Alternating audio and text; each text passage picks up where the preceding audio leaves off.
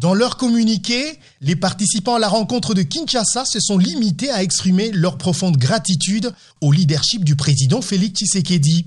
Les délégations des trois pays s'étaient réunies pendant trois jours sous la facilitation du président de la RDC, Félix Tshisekedi, président en exercice de l'Union africaine, pour tenter de résoudre la crise née de la construction sur le Nil par l'Éthiopie du barrage de la Renaissance.